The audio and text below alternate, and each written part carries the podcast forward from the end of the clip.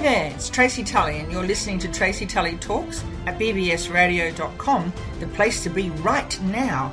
Streaming live with another 60 minutes of thought provoking topics, sharing with you conversations that are relevant today, tomorrow, and in the future. Join me each week on Thursday mornings at 10 a.m. Australian Time, AEST, 5 p.m. Wednesday PT. Hello, Los Angeles. If you missed the live show, jump onto your favourite podcasting platform and you'll find me on Tracy Tully Talks. We do have some adult language, so if you have some little ones around, pop on your earphones. Hello to our listeners all over the world. It's Tracy Tully here, and I'm broadcasting from Queensland, sunny Queensland in Australia. And today in the studio, I have Jack McGuire. And Jack is the secretary for the Teachers Professional Association of Queensland. And so it's the brand new kid on the block, the union, that's going to knock off the perch the old traditional teachers union. How are you, Jack? Welcome. Wonderful. This is really cool. Thanks for having me, Tracy. My pleasure. So let's have some background about Jack and why he's in the studio with me today. As you know, I am an educator and I'll always be an educator. Can't take that away from a person. So tell us, Jack, tell us a little bit about yourself. Um, my background is in finance and law. I guess I got into this union game while I was at university, like uh, I guess a lot of people who end up in unions do, although my path was a little different uh, in that I, I got involved with um, uh, student politics without being overly political and without being, I guess, um, a part of that usual left click that comes through. Um, I saw some pretty atrocious things while I was uh, at university, particularly campaigning for the student union. Um, an enormous organisation. Most people don't realise our student union at QUT uh, was turning over uh, about five million dollars per annum, wow. six uh, different commercial services, and had ten million dollars in the bank. Um, so seriously playing for sheep stations. But uh, during the student, student election campaigns, I saw um, uh, one of my running mates, a um, small female uh, a small lady running for, um, or a short in stature lady running for secretary, be pushed down two flights of stairs by the uh, socialist alternative at the time. Um, it got really vile and, and gross, but um, ended up winning. Uh, had, had, an interesting time uh, at the university uh, student union. Did a lot of really cool things around implementing a 24-hour help hotline for students um, who you know got in trouble for academic dishonesty and other things. Um, uh, went from seeing um, about 50 students per annum uh, to 800 students per annum. So totally boosted our core service provision of what a student union could do. We actually won a Guinness uh, Book of Records world record for the largest toga party. So um, that's probably the main KPI that we ticked. but uh, um, but interestingly enough, I, there, there, was another organisation called the Australian National Union of Students, and it uh, was the peak body for all the different student unions.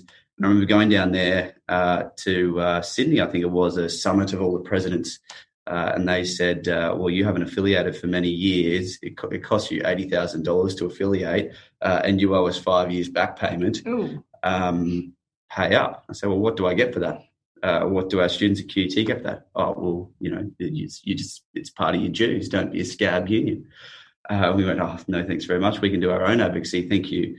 Um, so then from there, I went on and set up the Australian Students Association, which was a national body to sort of not necessarily compete against the National Union of Students, but provide services to uh, student unions uh, at the at respective universities to try and bolster their service provision and help them become better advocates themselves because mm-hmm. they're more directly uh, responsible and I guess uh, for their students. So if they can be a better mouthpiece even better than having, I guess, a large bloated national body that doesn't really do anything.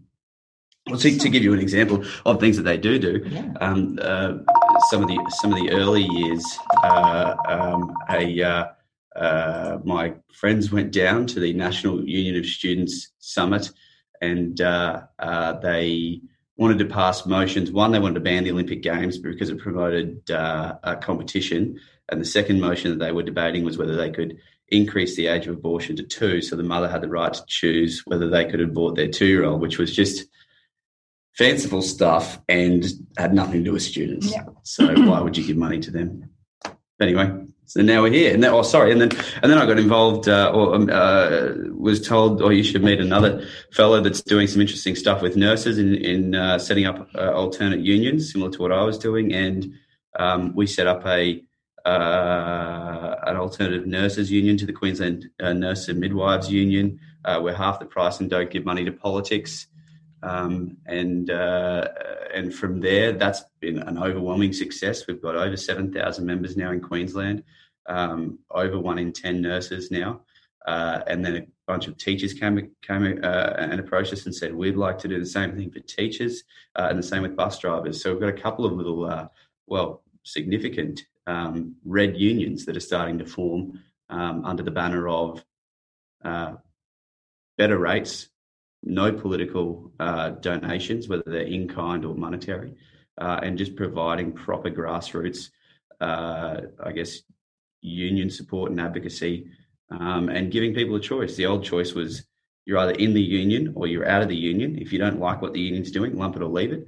Um, now people can vote with their feet and get protection in a different space, and I think that's important to have. Mm. Wow! So Jack's definitely a trailblazer. And it's come to a time where we're in the 21st century and we definitely need change. And what was traditional isn't now necessarily the correct model that uh, we require in the workplace. So tell me, Jack, um, what are the challenges that uh, you've been uh, noticing when you started in the nurses union? What were the main challenges there? Oh my goodness, where to start, Tracy? um, we, we have spent so much time and effort, uh, uh, unfortunately, rebuffing attacks from other unions uh, mm. and attacks from this, the state government, who is supposed to be uh, a government for the workers and a government for unions, I might add, but uh, not for this union. Perhaps some unions are more equal than others. But um, uh, we have had a defamation lawsuit. I've got a, a, couple of them on the go at the moment, actually, from the Queensland Nurse and Midwives Union uh, for simply telling the truth. Mm. Um, I said on radio that they failed to uncover a bunch of uh, underpayments at a particular hospital, which was true, uh, and they were offended by that. So now I'm being sued. Um, who knew that a, a, union with so many employees could sue for hurt feelings? But um, on that front, on the uh, the state government front, we our success prompted um, the the uh, health minister at the time, uh, Stephen Miles, uh, to have to cause to have a memorandum drafted about us called the Nurses Professional Association of Queensland. Uh, and that memorandum uh, said ABC on it, um, basically that we couldn't do X, we couldn't do Y, we couldn't do Z, uh, all of which was factually untrue, legally uh, not correct. Uh, and it's taken us 12 months or so to try and uh, get that into a court to get that overturned. But it just goes to show how far they will go because uh, I guess you know every every member that joins us at you know half half the half the price is likely um, that money doesn't go towards supporting political parties or their friends in the union. So um, hence why they've gone to extraordinary uh, lengths and measures. Uh, in fact, it was interesting. We found out during the trial that the person who drafted the memorandum, uh, a lady by the name of Anne Garahy, she uh, was acting human resources director, I think, for, for Queensland Health or something like that. Uh, and, and, it came out that just three or four years prior to that, she was one of the highest paid employees at the Queensland Nurses Union. So you've got a former union head now mm. almost leading Queensland Health. Um, you know, it's almost the, the tail that wags the dog sort of thing. Um, how can you have how can you be a proper advocate for workers as a standalone um, uh, and uh, and not be separate. You have to be separate if you're going to advocate. So uh, I think um, you know that's what we're doing, and I think that's why there's so much value in what we're doing. Because uh, if you were a uh, a nurse and you had trouble with what a, this particular government was doing in any facet, uh, if you go to the union, they're sort of taking on their, their old mates, aren't they? So you you would question always in the back of your mind how hard they're willing to go. Yeah, bias. Bias is uh, something that I've encountered firsthand for quite a lot of years, and uh, in the education department, and obviously in the health department, because my father was a doctor, so uh, I saw and heard a lot a lot of the um, behind the scenes bias. Mm. I know that's a nice, kind word, bias. I could use much stronger, mm. but uh, won't today. I'll choose not to. Now, Jack doubled his members' numbers in the nurses' union and has now moved his energy and uh, become a thought leader in the teachers' union. So tell me, Jack, um, what are you finding uh, that's happening there in when you arrived in the teachers union, what what did you find as the, one of the biggest challenges there? Um, well, it was interesting. We were probably uh, a few months old as a union, uh, uh, less than six months old as a union, uh, and then bang, we were hit with COVID. Mm. Um, so mm. we've sort of really been uh, only running as a union through this uh, strange COVID period. Um, the initial thing that um, uh, took me back was, I guess I would say, the poor PR campaign that was run by other unions. Um, uh, uh, in that it created a lot of backlash against teachers for uh, parents and punters, people in the peanut gallery saying that um, you know teachers are wrong for uh, for wanting to, you know, kids to work uh, school from home, etc. Uh, this was in the early days when we had no idea about the disease mm, and how, mm, how mm. bad it was. So um, uh, there was a lot of backlash there. What I think people don't realise and what could have been done better with that campaign, which we tried to peddle, but we just didn't have the size and clout mm. uh, that the Queensland Teachers Union did. I think we're changing that now. We're getting uh, well ab- above our bang for buck or punching above our weight in terms of media coverage. But um, what they uh, failed to articulate was that teachers, even if kids were studying from home, if teachers were working from home, they're still working. They're not putting their feet up and turning off. In fact, they have they did during that Easter period far more work uh, than is normally required of them because they had to shift an entire uh, curriculum uh, to being online uh, or their entire lesson plan to being online um, required many countless nights and, we- and work on weekends. Um, and that was all thankless, totally thankless. And I think that's the problem. That should have been articulated, and people should have recognised the huge amount of work that teachers did put in over that COVID period. Mm. And 2020 is the year the teachers was absolutely disastrous. And I know this firsthand because I was hearing it from many, many principals and teachers, not only in Queensland, but across Australia. But for Queensland, the Minister for Education was well aware of COVID and what was going to happen way back in January 2020. And so, what a lot of people don't know, in fact, I'd be saying probably 99.9% of people in not just Queensland, but the whole of Australia, is that the management was so poor of uh, the changeover to adapt for the COVID uh, situation that they forgot one vital, one very vital resource that every single state has, and, and that is the school of distance education.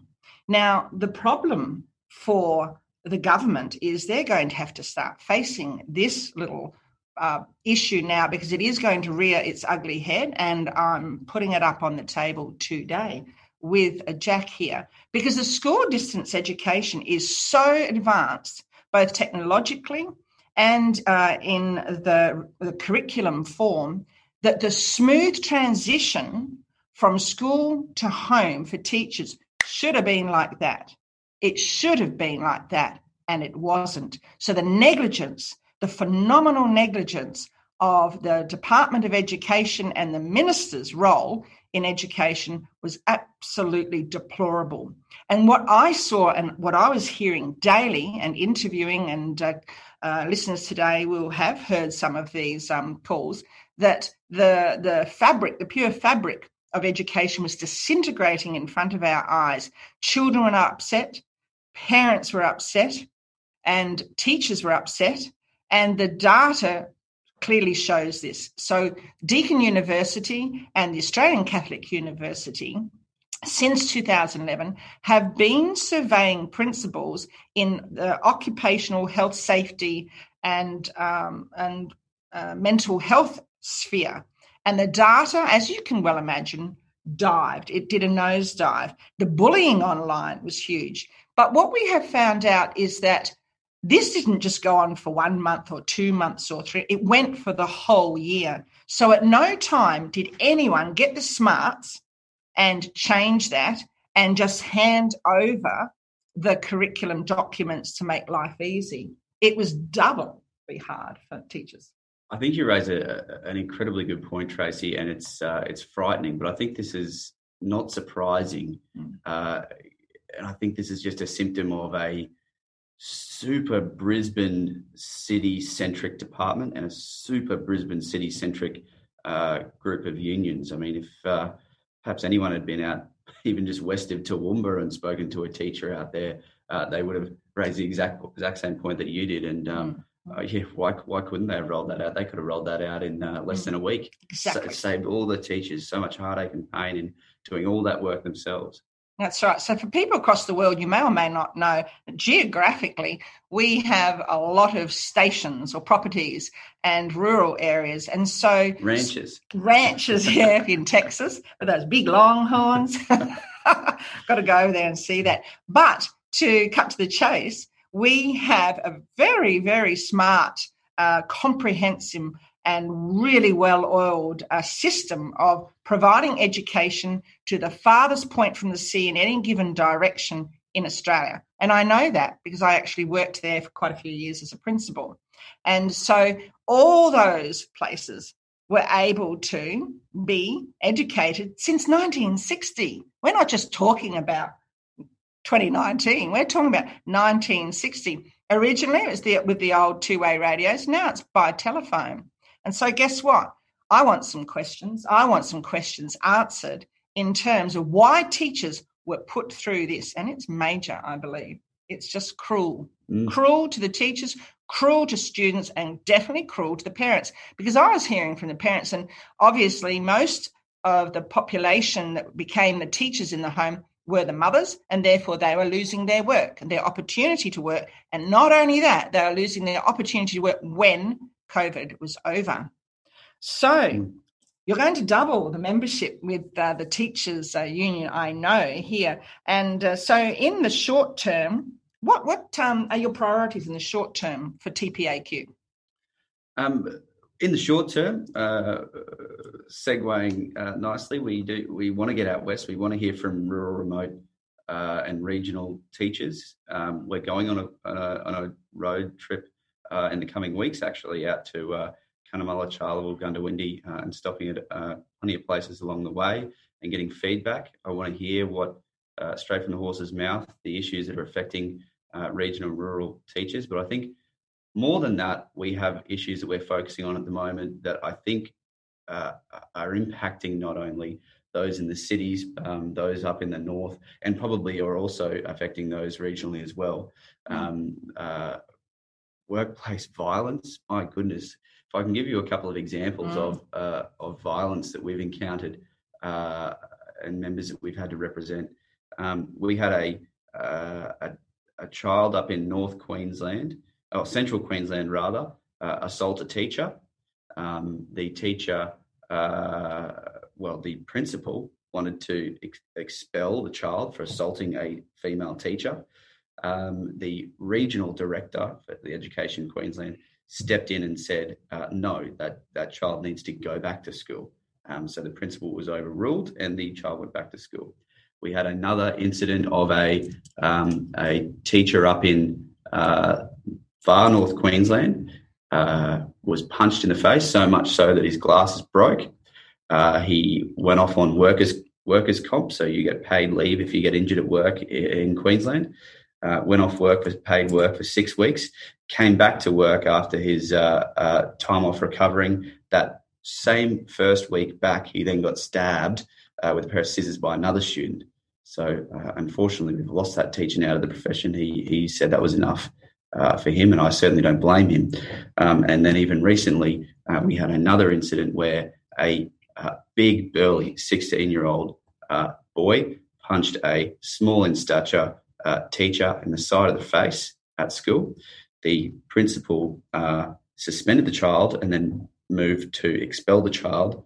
Um, the assistant director general then intervened and not only said, No, you will not expel the child, put the child back in, principal's then investigated for why you even why why you even suspended him in the first place. So if you want to know why our schools are out of control and the kids are going wild, it's because principals are not being given the uh, ability to control their schools. If they see violence occur, they see children totally act out, they should be given the, the, the rights or the responsibility, the power to exclude those children. I mean, what example does it set if uh, Johnny over here, uh, my mate, punches a teacher and then comes back? I see him the next day or the next week mm. sitting in a chair beside me. Mm. What's what example does that set for me? Of course, then I'm going to think, oh, that's okay. Who cares what this teacher has to say? Absolutely. And as an educator, principal, both primary and secondary for 38 years, I saw daily violence. And that's not an understatement, that's just fact. Daily violence, hardcore violence. And uh, I'll never forget just a few years ago, one poor young man in his final year of schooling was walking to a class, minding his own business on his own, and a student who was taking um, um, uh, drugs for um, steroid drugs came up behind him and hit him in the back of the head. He fell and hit the side of the concrete, and so his uh, neck was exposed and his head back, and he jumped up into the air to jump on him. And very, very fortunately, another very fast acting young man pushed him and grabbed him and pushed him away. And with that, he just bent down and he punched the kid in the face. Still not happy. That punch, that one punch, split his top palate in half. He will oh, never be able to work again. God. He was a beautiful child. He was a scholar. Uh, he couldn't finish his senior, and uh, and guess what? They tried to stop me from excluding him, but I did exclude Goodness him gracious. because that student didn't deserve the right to have education, and every other student and uh, visiting uh, adults, whether it be parents or young children, and teachers all deserve the right for safety. And that student uh, was found to to be taking a cocktail of illegal drugs that were p- purchased on the internet. So it's steroids is a big thing now. It's disgusting. Mm. But um, and I guess the uh, the connecting thread between a lot of those, you'd say, well, why why don't why why would the department step in and try and keep mm. these kids in the schools that they've committed these acts?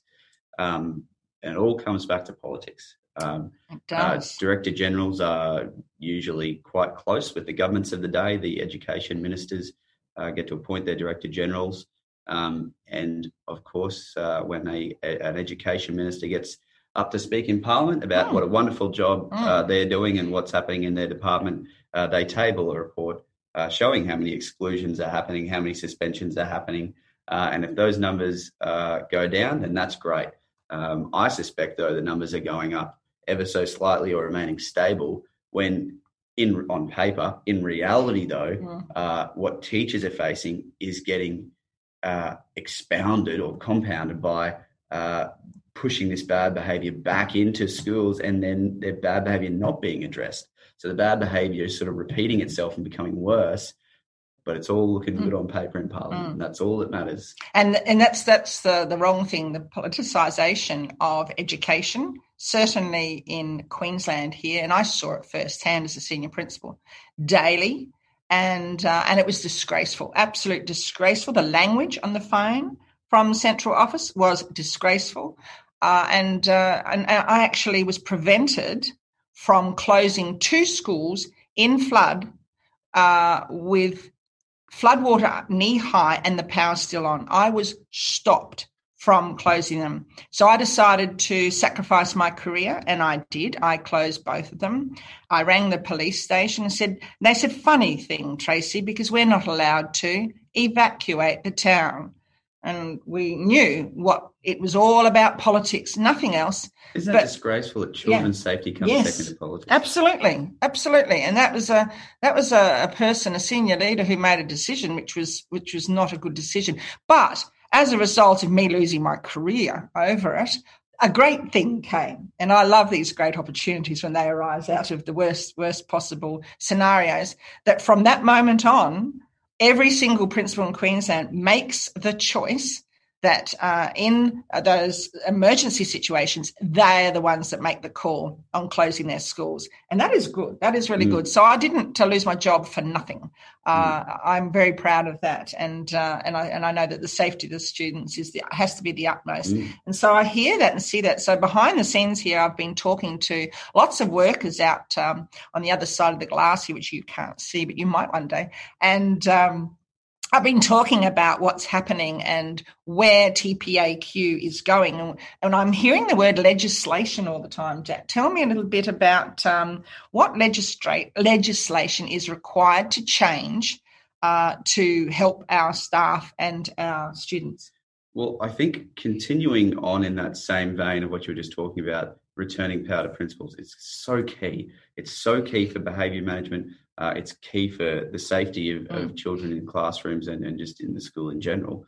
Um, I think what we need to do legislatively, as much as possible, de- devolve uh, devolve the power and the centralisation uh, that has become the education department, and return that to the regions, and and then as much as possible from the regions to each individual school, so that principals like it used to be in the past, mm, back mm. in the in the good old days, um, the principals used to control their schools. They used they they used to have the uh, the power to properly administrate their schools, and they, of course, because they're the ones on the mm. ground, know what is best for the school, mm. best for the children, best for the parents, best for the teachers. Um, uh, and I think that's the direction that we need to be heading in terms of in terms of legislative changes. That should be top of the list. And if you want another example, I guess of um, how that's gone and been warped now by these central quango bodies. So just doubling back, yeah, I think at the moment there is something like uh, one bureaucrat for every two teachers. Uh, why? Why, not return that power back to the principals?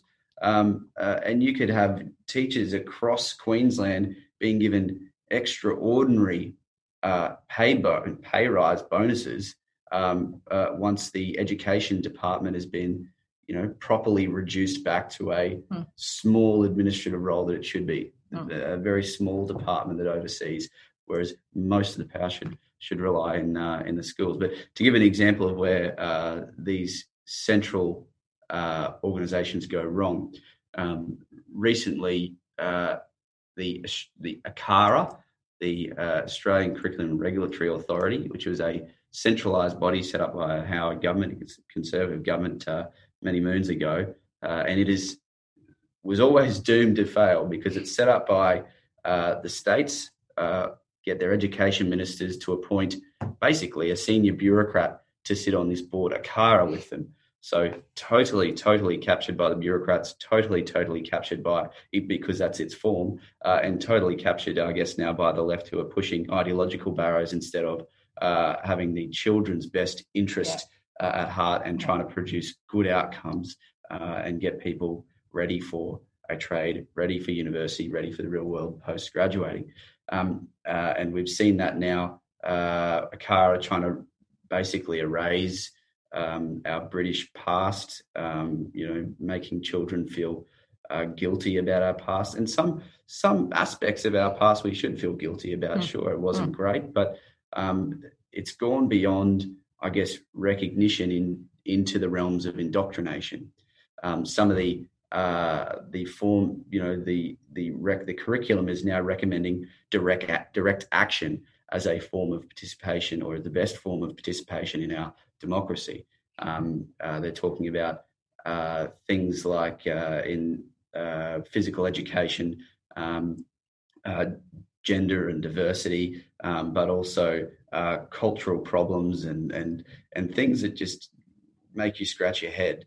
Uh, I think what we're try- trying to do, uh, or in science, you know, a sustainable sustainable future and, and requiring direct action for that. It's almost like we're trying to breed that next level of uh, the next generation of Extinction Rebellion, uh, the guys who go and glue themselves to the street um, uh, and clog up our cities. So I just it's all sort of a little bit worrying. I guess the reason why we're heading down that path is because average teachers weren't consulted. Average mm-hmm. teachers know mm-hmm. where the gaps in the curriculum are, uh, uh, and no parents are on sit on that board. If you had a parent on there, I'm sure you wouldn't end up with this. Like, why isn't why isn't the the head of the uh, the P&C Australia not sit on there? Um, why you know why even have ACARA at all is is what uh, is what I guess I'm trying to say.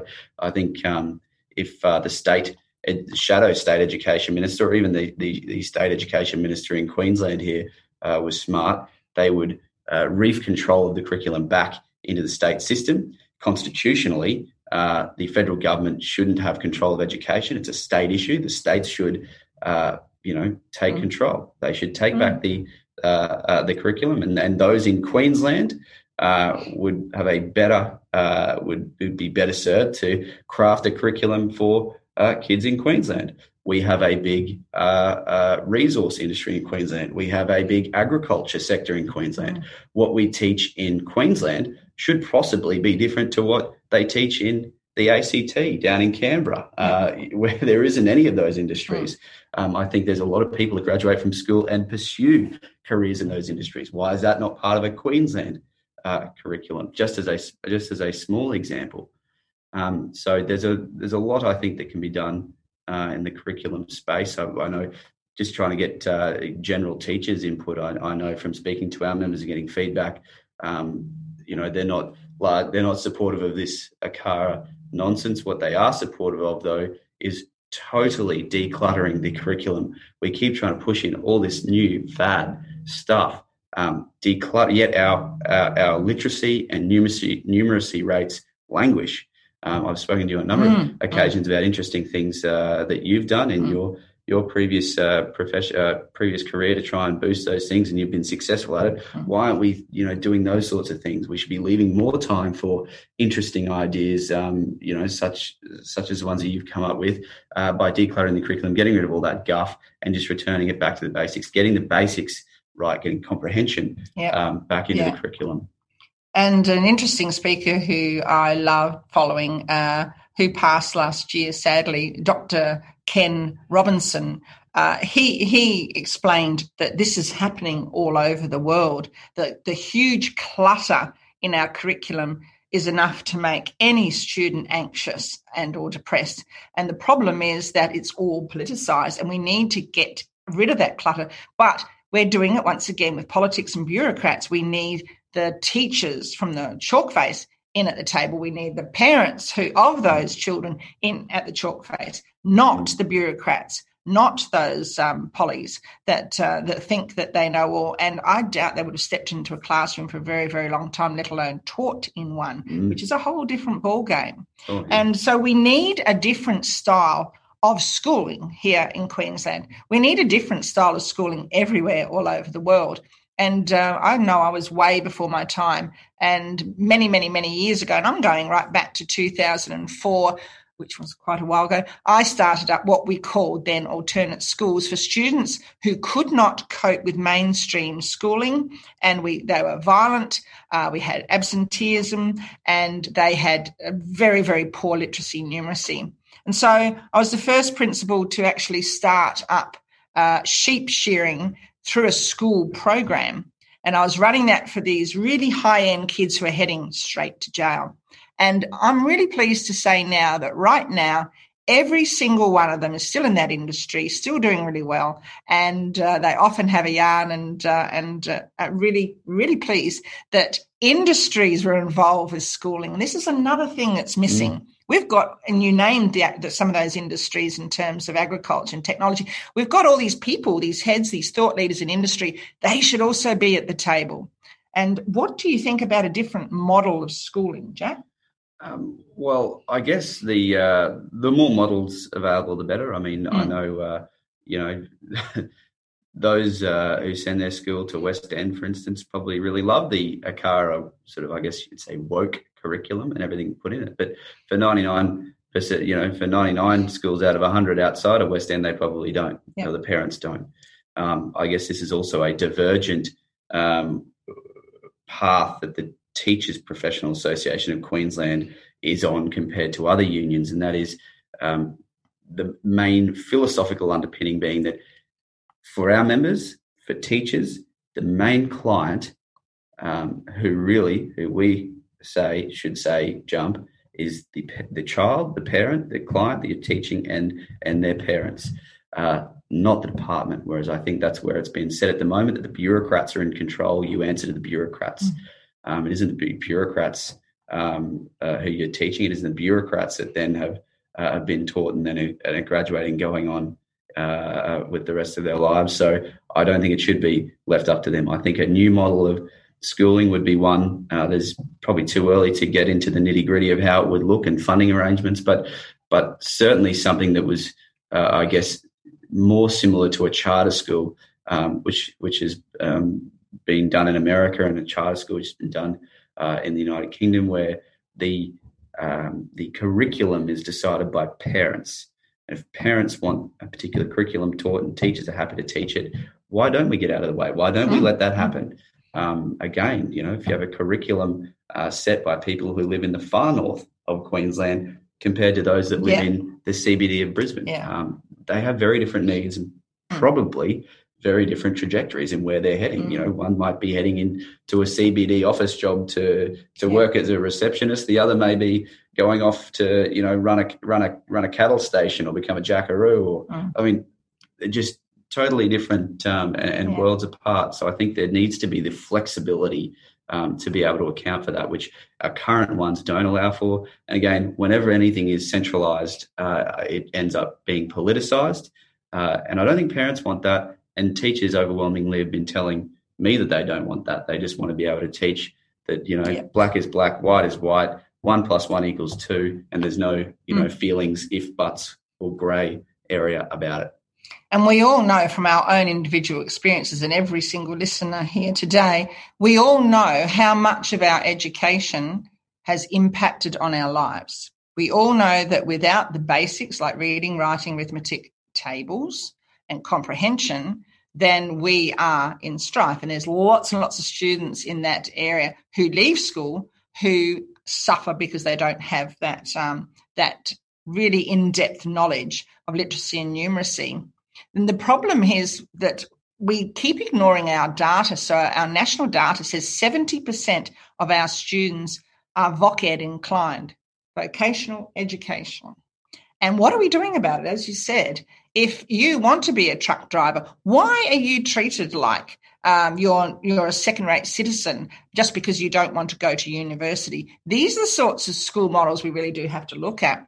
I mm. know up in the Gulf there, we've got some really great school models and also in Western Australia for Indigenous kids and using Indigenous teachers and using the elders very much so as part of those those community teams. And I know this because I've been in a lot of them and I actually was schooled in them as well as a student, as well as teaching in them. So I get it. Um, and mm. uh, we need to look at the model now for schooling that needs to come back out of a parliament house and out of the minister's offices and out of the DG's offices and back into the schools. So we've got a lot of people sitting in regional offices. There's no reason why they can't be working in schools and then looking at your um, charter model or a flexi school model or whatever model there is, there's models out there that we mm. need to pursue to look at. And, and, and just something needs to mm. change. Mm. We need mm. to try new things. Mm. We're not experimenting as much as we used to, but mm. uh, certainly, certainly the status quo at the moment is not good enough. Uh, I have spoken to many teachers uh, in my role. Um, I ask most of them, is teaching better as a profession now than it was 15 years ago? And it's really sad, Tracy, but I haven't heard a single one say yes. No. Not a single one. No. So you the, won't. the the the heading that we're on at the moment is a negative one. It's not good. Um, sadly, more funding I don't think would even fix it. Um, we're at, we're at the stage where we've got even in Queensland record levels in Australia in the in the country, record levels of funding being poured into education. Um, but most of it, I I would dare say, is being um, uh, wasted up against a wall, uh, and and it's the fundamentals that needs to change, the philosophical underpinnings, the uh, the the models, the it just there needs yeah. to be a a, a I guess a uh, a resurgence by the grassroots to return it back to the grassroots, and I and I hope that's what we're uh, trying to achieve. I hope that's what we are doing with the Teachers Professional mm-hmm. Association mm-hmm. of Queensland is offering a choice for teachers uh, to try and reset the trajectory that the profession is heading. Uh, because currently, the way things are heading, uh, uh my little uh, cousin is going to university soon, and I just I don't think I could, in good faith, say that teaching is a good profession that no. you should get into, and and that's really sad. Yeah. really sad. I it's just uh, it's too violent. It's uh, the teachers just aren't being looked after. It's so. simply not safe. It is simply not safe mm. enough every day. And not only is it not safe, but there's no protection, not a single solitary ounce of protection for a teacher or a student in a school. And this is a huge problem and one that's been around for a long time. Not a lot of people actually realize A lot of teachers I speak to don't realize that they have zero protection. And why and how did this happen? So, some time ago, under the Bligh administration in our government system, um, the Public Service Act was changed, and it was extremely negligent how they changed it. And what they did is they took away all that protection for our staff, and staff have been um, going along in life thinking that they had that protection. And your union actually does provide that. Can you can you tell us how you provide that protection for teachers? Um, yeah, we've had a number of uh, cases uh, where people have come across to us um, and uh, they uh, haven't found uh, much joy in their previous union, and I think we've been able to uh, help address that problem. I mean, I can get into the very technical specifics of one of those, but um, for instance, we had a a teacher where the uh, the MUP, Managing Unsatisfactory Performance, or, or, a PIP, the Performance Improvement Plan, uh, was weaponised against um, a number of our members, and and the response from the the old school monopoly traditional dated unions uh, was, oh well, just suck it up and wear it. You know, at least you've got your job. Just keep going with yeah. the flow. Um, no, that's not good enough. Yeah. Um, you know, that's taking a management action that's four steps down the path uh, without even getting to the uh, addressing the first uh, hurdle, which is perhaps even just sitting down and having a cup of tea with the person, saying, yeah. "Where can I help you? You you know you're failing to do X, Y, and Z, or this isn't up to scratch. Is there something going wrong?" So um, uh, we were able to use a specific public service uh, direction um, by the Public Service Commission, which had never been utilised before, and uh, totally had that whole uh, line of uh, questioning and targeting, more so not line of questioning, targeting um, and I think they were being targeted for nefarious reasons. Um, but we had that all swept away, and I think um, uh, a new union like us on the block has to prove ourselves, and we're doing that. We're doing that. We're going above yeah. and beyond. We're not. Uh, we're not taking, uh, uh you know, just sit down and shut up as a as a solution. Um, we've had um, uh, heard horror stories um, uh, from other school leaders saying that they've had to intervene to help their uh, their teachers because the unions failed to step up um, uh, in relation to allegations from previous students from years ago. Um, and uh, people are sent off on gardening leave, which is leave with pay. Mm. And the traditional advice was, well, you're getting paid, so yeah.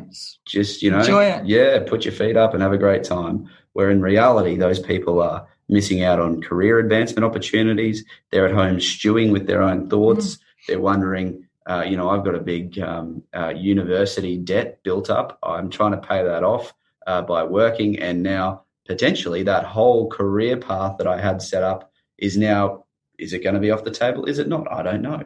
Um, huge things weighing on people's minds. So um, I think now, you know, we're we're also challenging that. There's yeah. issues of natural justice issues, you know, under the this new Human Rights Act that the, the Queensland Labor Party brought in um, their own uh, their own act, and and they're still sort of, I guess, breaching that by not allowing um, teachers that proper uh, mm. process right of reply and to deal with issues in a timely manner. So exactly, and that that's one of my big thorns in my side because mm. uh, the government breaches it every single day. What a farce that is. And we hear in the newspapers uh, um, people saying this and people saying that. And then we hear this lame comment, oh, but we do allow our principals to make all the decisions. When we know, we know from those people out there that they don't get to make those decisions. There's a regional director who makes it for them when they see fit. Mm. But coming back to protection with um, the TPAQ, what is embedded in your membership there to protect uh, members? Um, well, I guess another interesting uh, difference or quirk is that uh, we actually take on uh, member v member issues. So previously in the past, uh, most teachers are in Education Queensland are in the Queensland Teachers Union, uh, the Independent Education Union, slightly less rates, but still quite a lot of people uh, in the union. Um, we've heard a number of cases of teachers who, in fact, our vice president, uh, uh, Cameron Murray, who came to us and said he'd like to set up a an alternative called, you know, the Teachers Professional Association of Queensland, modelled off the Nurses Professional Association mm. of Queensland, mm. uh, because he had been paying thousands of dollars in union uh, memberships uh, every year for years and years and years.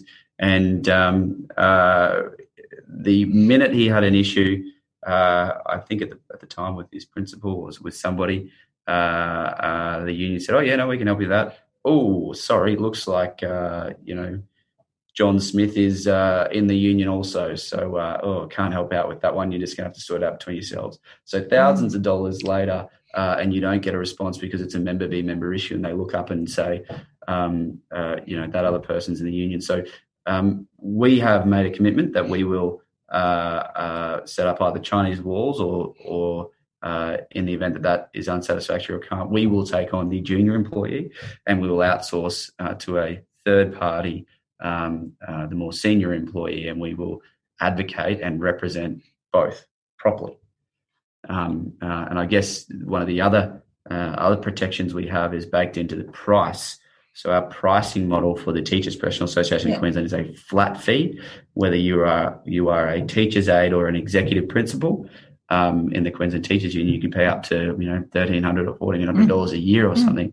Um, we have a flat rate of four hundred and forty two dollars um, uh, we guarantee the same, if not better, level of protection. I hope I've convinced you that we do have a better level of protection, um, uh, even just because we have to punch above our weight, and we do do that to try and prove that that's the case. So, uh, baked into our uh, well, one of the other protections is baked into the pricing, four hundred forty-two dollars, no matter who you are, uh, because that's the cost of what it provides to yeah. provide the the membership. Yeah. Um, uh, and so, therefore, if there is a issue between a principal, executive principal, and a teacher aide there isn't that perverse incentive to go, oh yeah, but we get thirteen hundred dollars a year from this executive principal, and we only get you know yeah. two or three, four hundred, five hundred dollars from this teacher aid. Well, it's probably better to take the uh, take the boss's side. So, um, yeah, I, I, just think our, our model is fundamentally better. Um, but better than that, it's the choice that we provide because uh, previously, um, as I said with with Cameron, he, he, had no choice. That was it. He, well, yeah that's the uh, that's the line in the sand. How does he appeal that? Well, you can't appeal that, no. but uh, but what you can do is just leave and have no protection whatsoever, and that's your choice to do that, um, which isn't a very good choice. No. You know, you don't. There's no choice. a lot of all. people don't feel comfortable doing that. Mm. So now they've got a a great alternative, a better alternative in the Teachers Professional Association of Queensland. Um, and uh, yeah, we've got we've got a constitution up online. We've got um, plenty of other interesting facts and things that we've done to solve some of these issues, it's available on our website that people can check out um, uh, at tpaq.redunion.com.au. Excellent. And I wish that uh, TPAQ had been around when I uh, chose to close my flooded schools mm. and lose my career. But not only that, my children actually um, were hurt, both physically and emotionally abused, and at the hands of some very influential people. Mm uh, it was it was just mind blowing, and I've actually written a book about that. But I wish you had been around there. And, and people then. should people should read the book. I've, I've read the book, and it's uh, it's astounding, but unfortunately unsurprising. Mm. Um, mm. Uh, and and I guess it's a symptom of uh, when these departments get so politicized and they try and manipulate things and mess mm. with things, and then if you try and buck the trend. Oh, Absolutely, boy, you better yeah, you better be ready for what comes next. But um, no, uh, Tracy, I totally agree. If you if, if we had been around when when you were going through that, uh, we certainly would have been uh, right in behind you. And um, I guess that's another issue with um, uh, you know the current monopoly politicized unions that we've been hearing uh, is that when there's a particular flavour of government in charge, mm. Mm. they are quiet as a mouse. But uh, when a different flavour of government's in, they'll roar like lions over the smallest issue, even if it's a non-issue.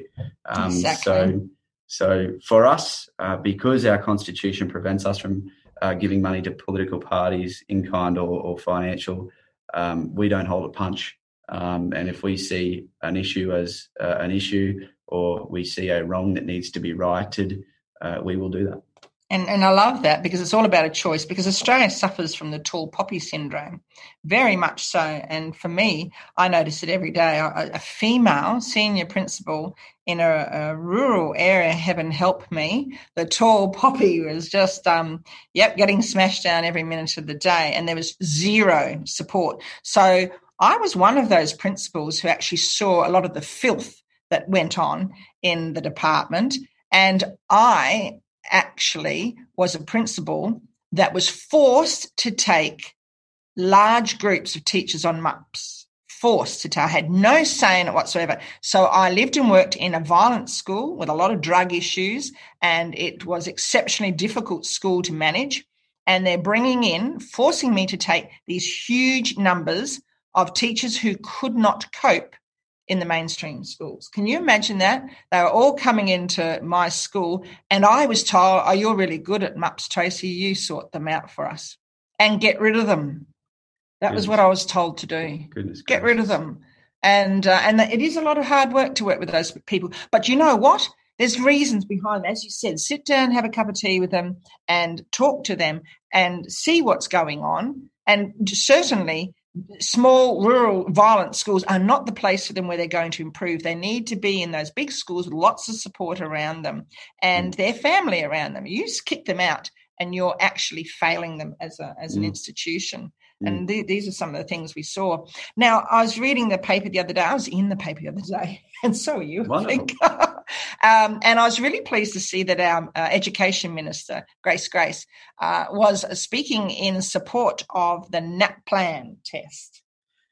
yes, well, uh, mm. that's interesting. It's, it's it's interesting the timing of this. I will get to the NAPLAN in a moment, Tracy, yeah. but it's interesting the timing of this. Um, we uh, were getting quite a lot of media and quite a lot of traction with our mm. pushback against mm. the ACARA uh, curriculum change. Um, uh, if you want to see more examples of that, it's uh, only a Google away. It's getting quite a lot of uh, coverage in Australia.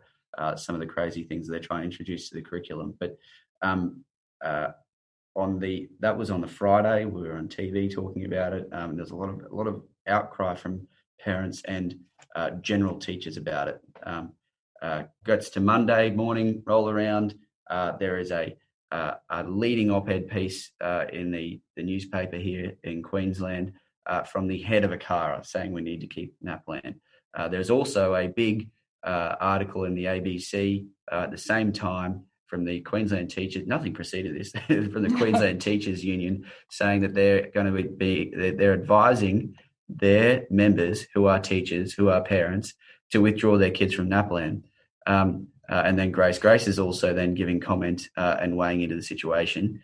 Um, we just so happen to agree with her position on this, but uh, which is that we shouldn't throw the baby out with the bathwater and that some form of nationalised testing is required. But um, but it just seems awfully cozy, Tracy. It mm, seems awfully um, coincidental that they're both talking about the same thing in lockstep at the same time the day that ACARA is put under the spotlight for the yeah, curriculum, yeah. and it's it it feels to me like uh, uh, they're trying to move the media cycle on to not have the spotlight on ACARA, and they want to bring it back to something that they feel comfortable with, which is NAPLAN. Mm. And that cozy word is a C word, isn't it? Cozy. I have another mm. C word, and that's corrupt. It's all about corruption. And guess what? We've run out of time, Jack, and we only oh, got no. halfway through some of those juicy topics that I wanted to talk about. I'm sure you did too. Yeah. So I'd like to invite you back to uh, Tracy Tully Talks to discuss Wonderful. further what's going on in the education sector in Queensland and Australia. And no doubt you might reflect on what's happening for your children and your friends' children or your relatives uh, where you live. So yeah. we might be a national body by that stage. Yes, I think we will be a national body at that stage. So thank you so much, Jack, for coming on board here today to talk to us. And thanks for listening to everyone out there to another 60 minutes of inspiring talking points on Tracy Tully Talks, brought to you by bbsradio.com. Tune in every Thursday morning at 10 a.m. Australian time, AEST, and 5 p.m. PST time in America. All the best and have a lovely day. Until I speak again, farewell. Thanks, Tracy. Thanks. Thanks for listening to another 60 minutes of inspiring talking points on Tracy Tully Talks, brought to you by bbsradio.com. Tune in every Thursday morning at 10 a.m. Australian Time, AEST, and 5 p.m. PT Time in America. Leave me a message on my website at www.bbsradio.com forward slash Tracy Tully Talks. If you're interested in lifting the profile, presence, and profit of your business, sponsorship opportunities are available. Until next Thursday, it's goodbye from me.